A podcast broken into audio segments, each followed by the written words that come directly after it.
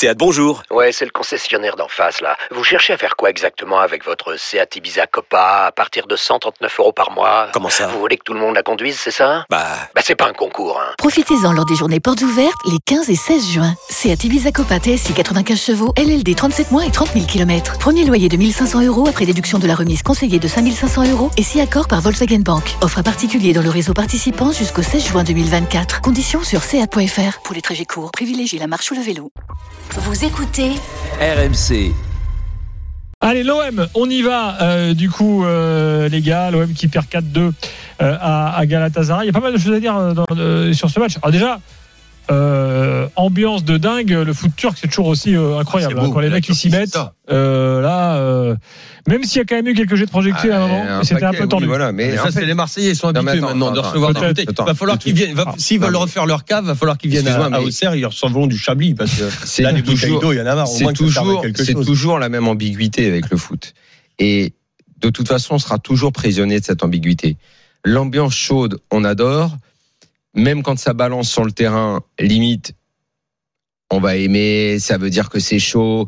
On a fantasmé pendant, on a Toute fantasmé. ma vie, Daniel, j'ai pris des trucs sur la tête. Attends, attends, attends. euh, dans tous les stades, Laisse-moi euh, terminer là-dessus. On a fantasmé à l'époque sur la tête de cochon sur Figo parce que c'était une sorte d'exaltation de la rivalité. Il y avait même eu une bouse. Tout le monde se souvient de la bouteille de JB sur la pelouse. Cette ambiguïté du fan de Il y a du foot scooter balancé à Milan aussi. avec l'ambiance chaude. Et puis après, eh, quand un mec vise bien et qui touche un joueur, c'est un scandale d'État. Quand est-ce qu'on va sortir de cette ambiguïté? Qu'est-ce qu'on veut en fait? On veut que ce soit bouillant, que ça jette, mais il faut pas que ça atteigne le joueur. Mais forcément, un Non, jour, ça l'atteint. que ça jette. On veut que ce soit bouillant sans jeter. Mais dans, Non, non, cas-là, être ces cas-là, il faut le dire tout le temps.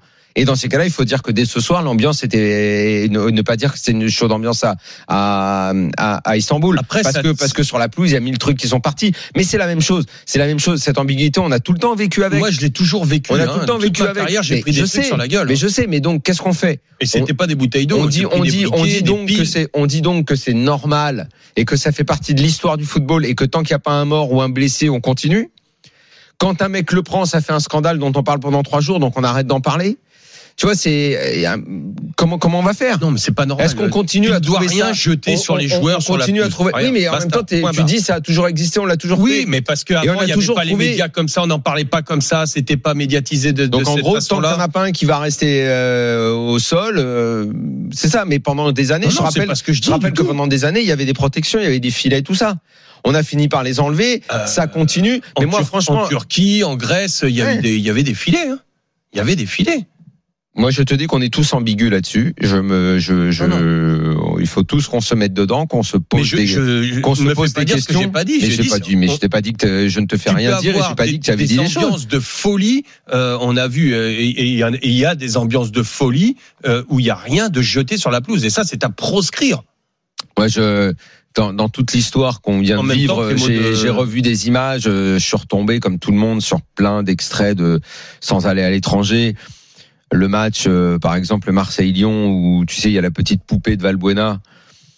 Hum. Dans la, fou- c'était détestable l'ambiance ce soir-là. Et pareil sur les trucs qui sont tombés sur la pelouse et tout ça. Et à la fin, celui qui est aujourd'hui, mais attention, je dis ça sans lui en vouloir du tout.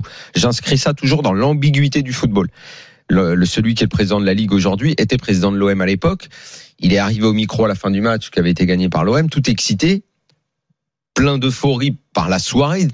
Parce que ça met dans des états comme ça le foot, ça fait perdre la raison même à des gens qui sont une certaine dimension et ça devraient avoir la tête sur les épaules. Et il avait dit quelle ambiance incroyable ce soir. Les joueurs ont été valeureux, euh, même dans cette ambiance euh, incroyable. Ouais, l'ambiance incroyable, elle était très très lourde, avec des choses balancées partout. Bon, voilà, on est, euh, c'est dans le débat actuel, c'est toute cette question-là qu'il faut se poser aussi. C'est nous et notre rapport à tout ça. Qu'est-ce qu'on accepte, qu'est-ce qu'on n'accepte pas, quelle est la Peut-être- Je limite pense que les Aujourd'hui, il va falloir la poser la limite. Les supporters peuvent être dans l'intimidation par rapport euh, Oui. euh, au club sûr. adverse et tout ça. Il y a aucun souci. Dans les champs, dans Mais les jusqu'où C'est- fabuleux, mais voilà, il y a, y a sans atteindre. Alors ni l'intégrité physique ni mentale parce qu'il n'y a pas une bouteille d'eau euh, des fois ça fait moins de mal 80% de temps Et ça fait sera- moins mal que que certaines insultes Lionel, racistes que les, tu non, prends, mais c'est- les, c'est- les, les insultes racistes parler, ou autres, euh, euh, même dans les années ou 60, hein, euh, Ou autre. 60, 70, euh, Ouais. c'était voilà. Mais quelle sera la limite en fait? Donc qu'est- qu'est-ce que, que- de quoi on va parler maintenant? Bon, on va parler du match. tous, euh, voilà, Euh, en parlant du match de l'OM. On va parler du match euh, parce qu'il y a pas mal de, de choses à dire. Je, je précise quand même que finalement l'OM avait n'avait pas perdu avant ce match-là. Dans sa, s'il avait fait que des Ah, mais là, ils ont bien perdu. que des matchs nuls ou des perdu à tous ou, les. ou des les plans. ou des égalités.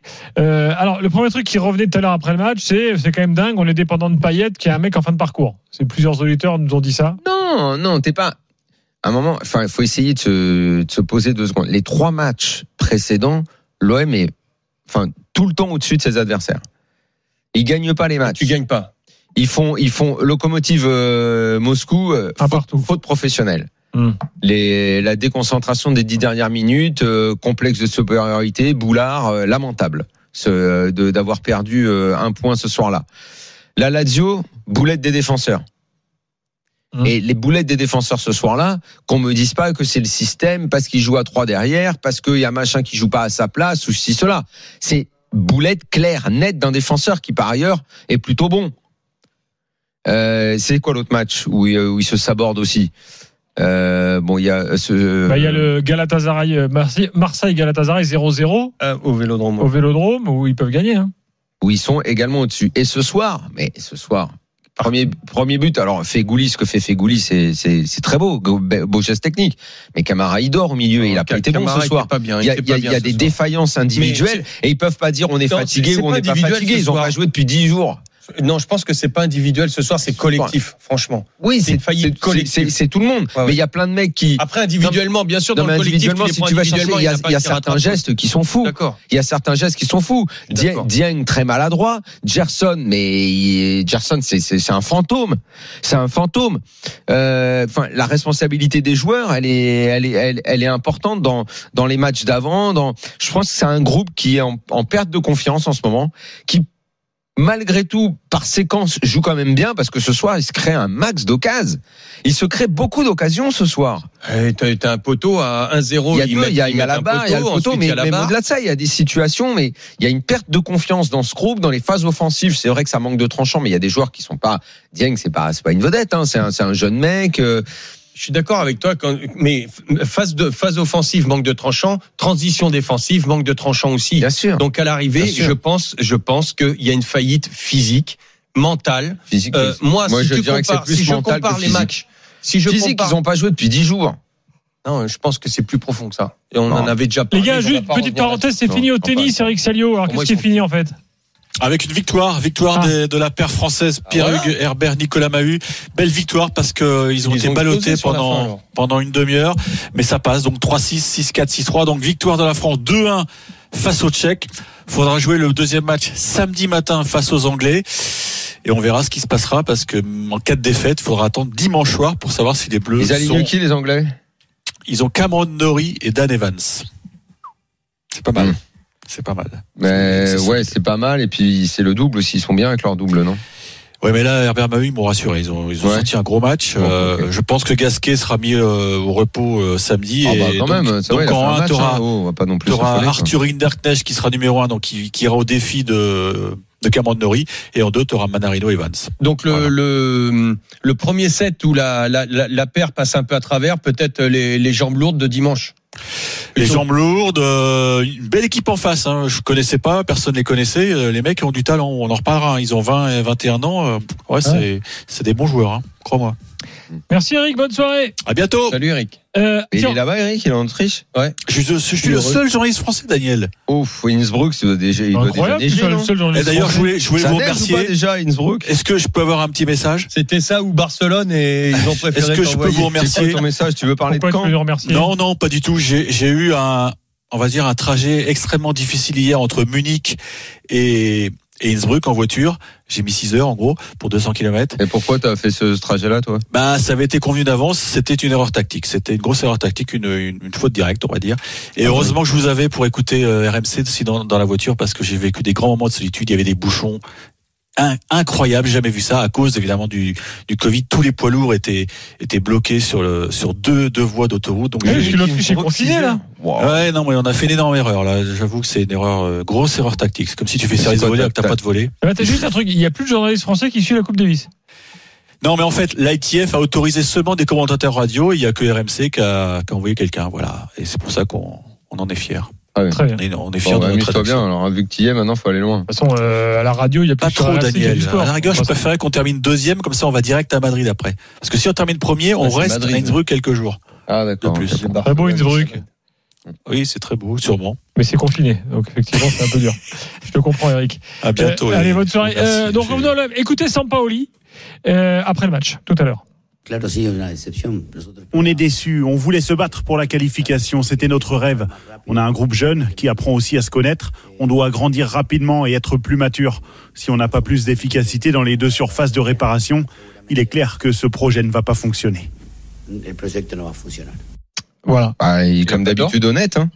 Pas tort. Il faut euh, et carrément lui il parle du projet qui va pas fonctionner, donc il Hum. s'inclut dedans. Il dit mon projet de jeu, mon idée de jeu.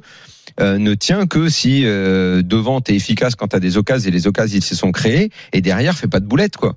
Et des boulettes, il y en a trop à l'OM en ce moment. T'as trop de mecs qui font des, des boulettes, euh, la mauvaise passe, euh, le ballon perdu, euh, qui coûte cher. Le ballon de caméra, il coûte très cher. Tu démarres à 1-0 ce match-là.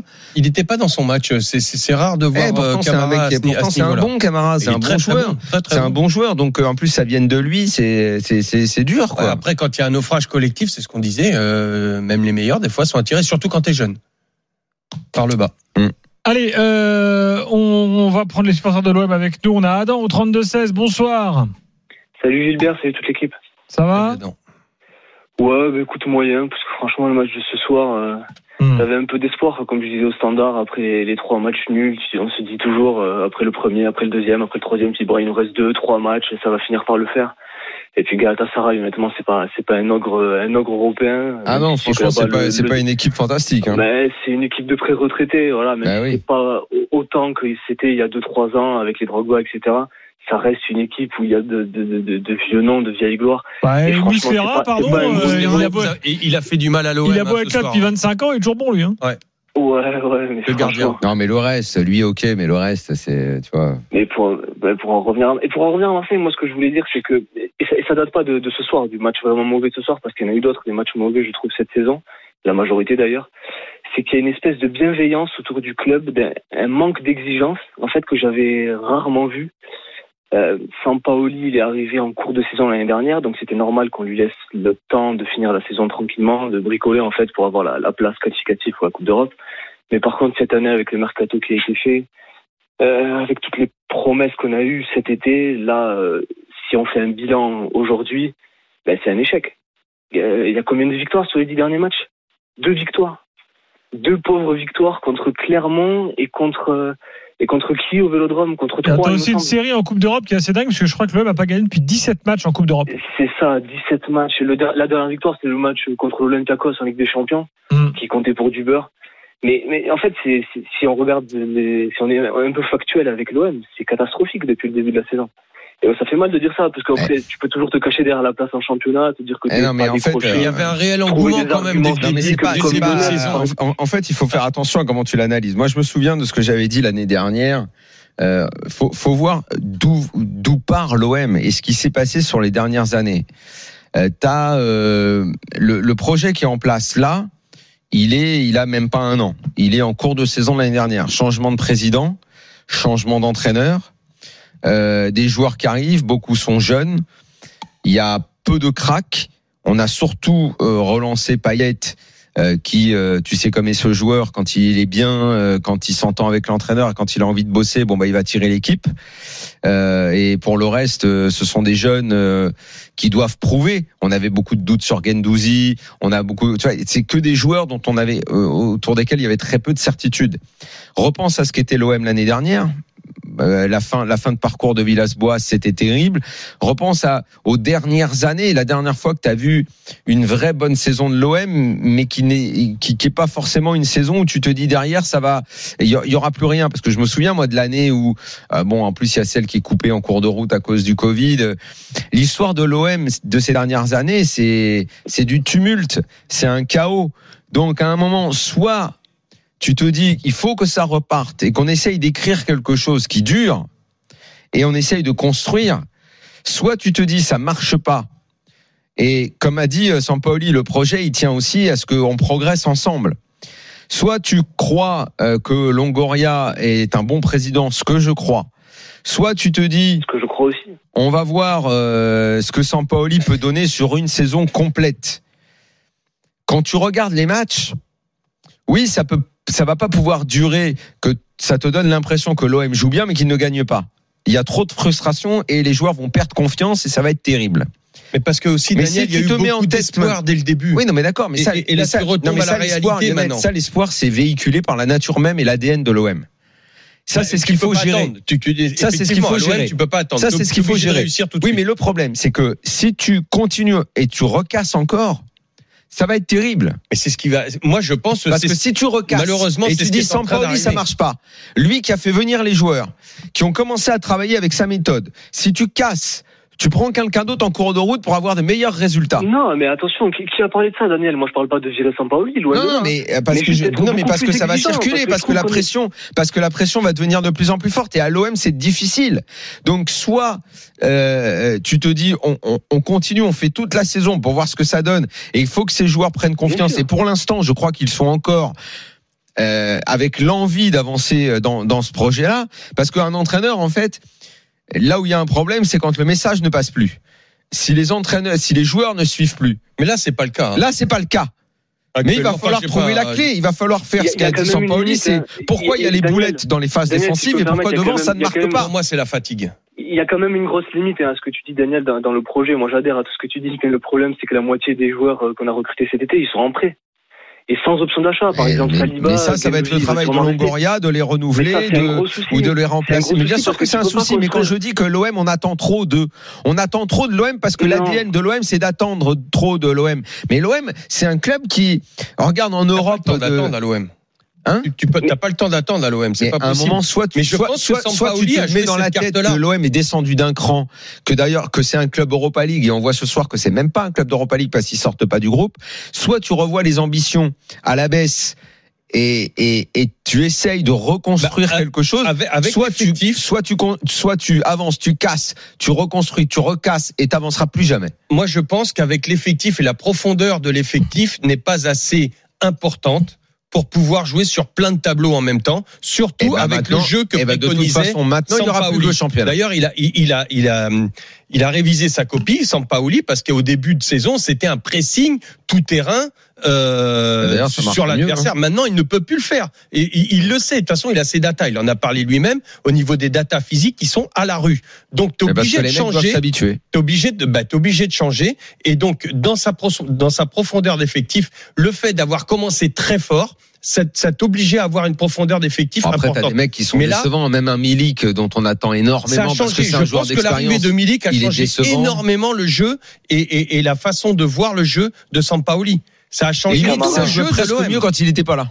bah oui Au début de la saison, on a et tellement on attendu, l'avait dit hein on a tellement attendu son On l'a dit retour, dans son hein, retour. Daniel. Tout le monde disait ça va être encore mieux quand non il va arriver. ça a changé tout le Et jeu ben en fait, et c'est si moins bien qu'il est là. C'est un paradoxe parce que je on l'avait reste dit persuadé que c'est un très bon joueur. C'est sûrement, c'est c'est un très bon joueur, mais ton jeu change complètement parce que tu as ce type de euh, d'attaquant. On, on- on- avant qu'il arrive, on disait attention, le jeu de l'OM va changer avec Milik, et c'est ce qui se passe. Je remercie Adam au 32-16. Dans quelques instants, on va accueillir Kevin. Euh, faut qu'on fasse une petite pub là, en espérant que ça marche. Ça va marcher les pubs. Euh, mais euh, vous le savez, on vous fait gagner des cadeaux. On peut chanter, nous. On Non, on mange pas. Hein, si Depuis 20h, on vous fait gagner un cadeau et c'est encore possible de jouer là pendant quelques minutes encore. On vous offre une Xbox Series S avec en plus un jeu FIFA 22, une manette, un casque et un an de passe euh, c'est discount. Gros cadeau. Donc si vous voulez gagner, vous envoyez RMC par SMS au 7 32 16 ou bien vous appelez le 32 16 et puis vous appuyez sur la touche 3. Euh, Voilà, bonne chance à vous. Le gagnant sera avec nous dans 10 minutes. Pour le Black Friday avec Cdiscount, vous faites le choix du e-commerce français. Allez, à tout de suite pour finir le dossier OM, euh, parler de Lyon, de Rennes également. À tout de suite.